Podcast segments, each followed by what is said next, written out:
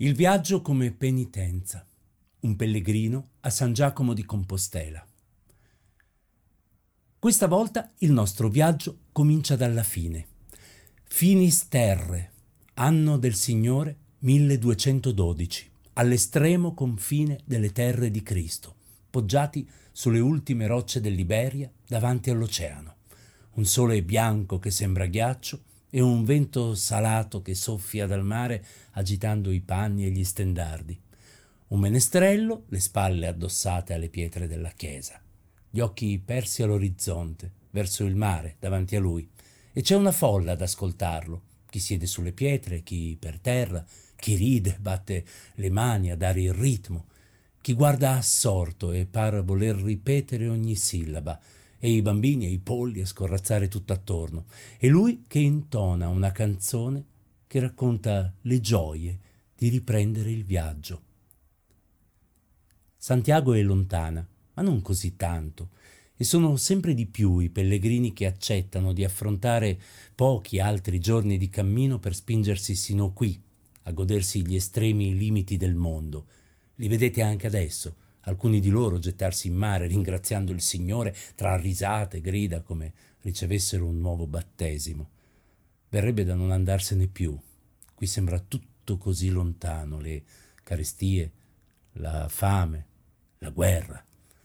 Ma invece, come ci ricorda il menestrello, dobbiamo ripartire, tornare sui nostri passi e dare un ultimo saluto a Santiago per poi riprendere la strada sino ai Pirenei e ci vorranno mesi di fatiche e privazioni, ma infine arriveremo a Roma e il nostro pellegrinaggio potrà dirsi davvero terminato. Della compagnia non ci possiamo lamentare, cavalieri, monaci, mercanti, ognuno col suo carico di speranza, devozione, qualcuno per voto, altri per penitenza, taluni più per avventura o per quel desiderio che sotto sotto ci portiamo tutti dietro di vedere il mondo. Sia come sia, per capire un pellegrino bisogna diventarlo, bisogna fare la scelta di allontanarsi dal mondo, essere peregrinus, appunto, uno straniero, che questo vuol dire nel latino medievale. Bisogna sentire il rapporto che giorno dopo giorno si consolida con gli altri, tutti a condividere la stessa via, la stessa fatica, lo stesso destino.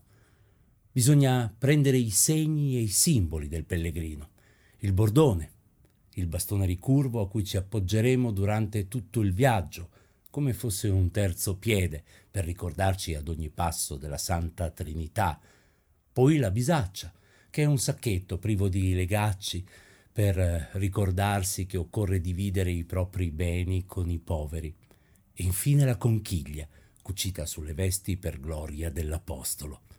A quel punto siete ormai persone nuove a quel punto il cammino è cominciato.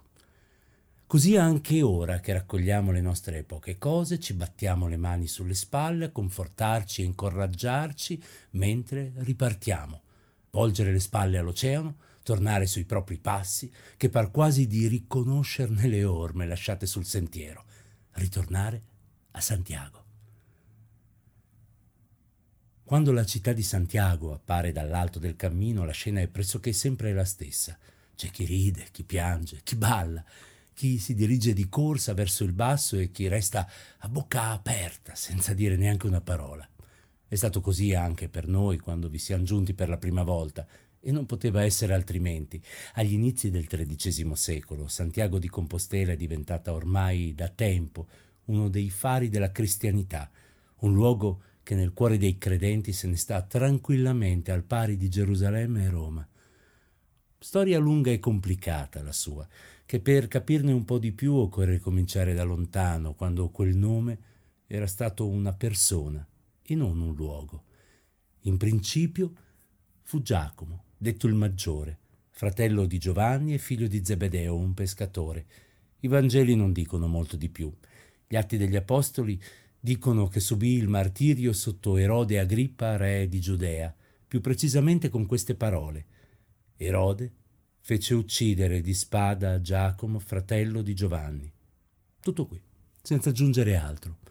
Ma cinque o sei secoli dopo erano in tanti a raccontare una storia ben più complicata. Di Dicevano fosse morto per decapitazione e che avesse predicato in Giudea e in Samaria, addirittura in Spagna, e che anzi proprio lì in Spagna avesse infine trovato sepoltura in un'arca di marmo.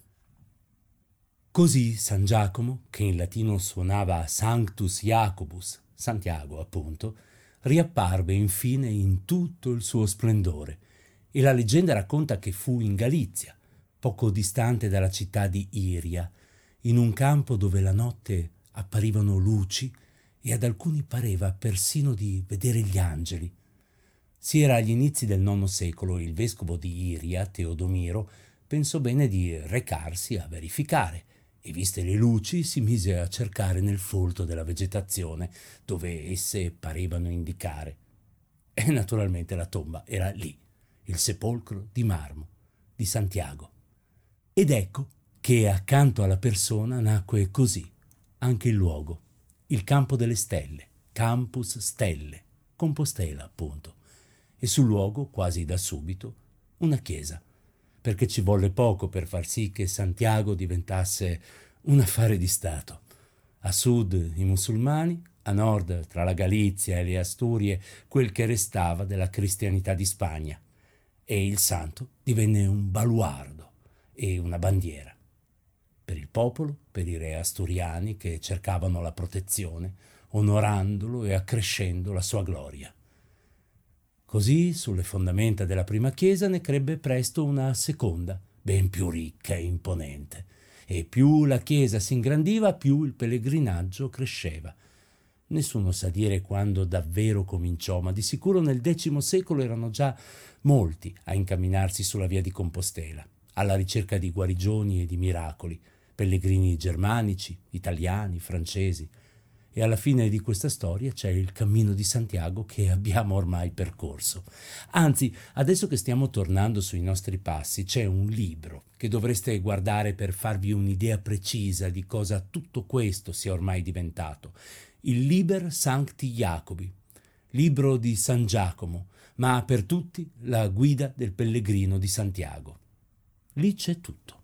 Si parla delle quattro vie che dalla Francia conducono in Spagna e si dice di come si riuniscano in una sola a Puente la Reina, un centinaio di chilometri a sud-ovest di Roncisvalle, sulla strada che passa per Pamplona e che attraversa Logrogno, Burgos, León e Astorga. Si dice della gente che incontrerete, degli alloggi e dei ricoveri dove potrete essere ospitati. Si dice dei santi che potrete visitare lungo il cammino e dell'immensa cattedrale che vi è stata costruita, la quarta, che hanno cominciato nel 1075 e che in questo anno 1212 ormai ha visto la fine. Ben nove navate, con due maggiori che si estendono l'una dalla porta francigena sino ai quattro pilastri a croce della chiesa e l'altra che si prolunga da quella croce sino alla porta a mezzogiorno. Al di fuori della chiesa, dice ancora la guida, una fonte mirabile che disseta i pellegrini con un'acqua dolce, nutriente e salutare. E oltre la fonte un patio, come il paradiso, dove ai pellegrini si vendono le conchiglie, emblema di Santiago, otri di vino, scarpe, bisacce di pelle di cervo, borse, cinghie, cinture ed ogni tipo di erbe medicinali. Ed eccoci di nuovo qui, in mezzo a tutto questo vociare tra mercanti, pellegrini, cantastorie e giocolieri, a celebrare Giacomo e ringraziarlo un'ultima volta prima di riprendere a ritroso la sua strada. Un ultimo saluto in cattedrale, poi risaliamo lenti verso monte. Qualcuno intona una canzone, altri parlano fitto del cammino.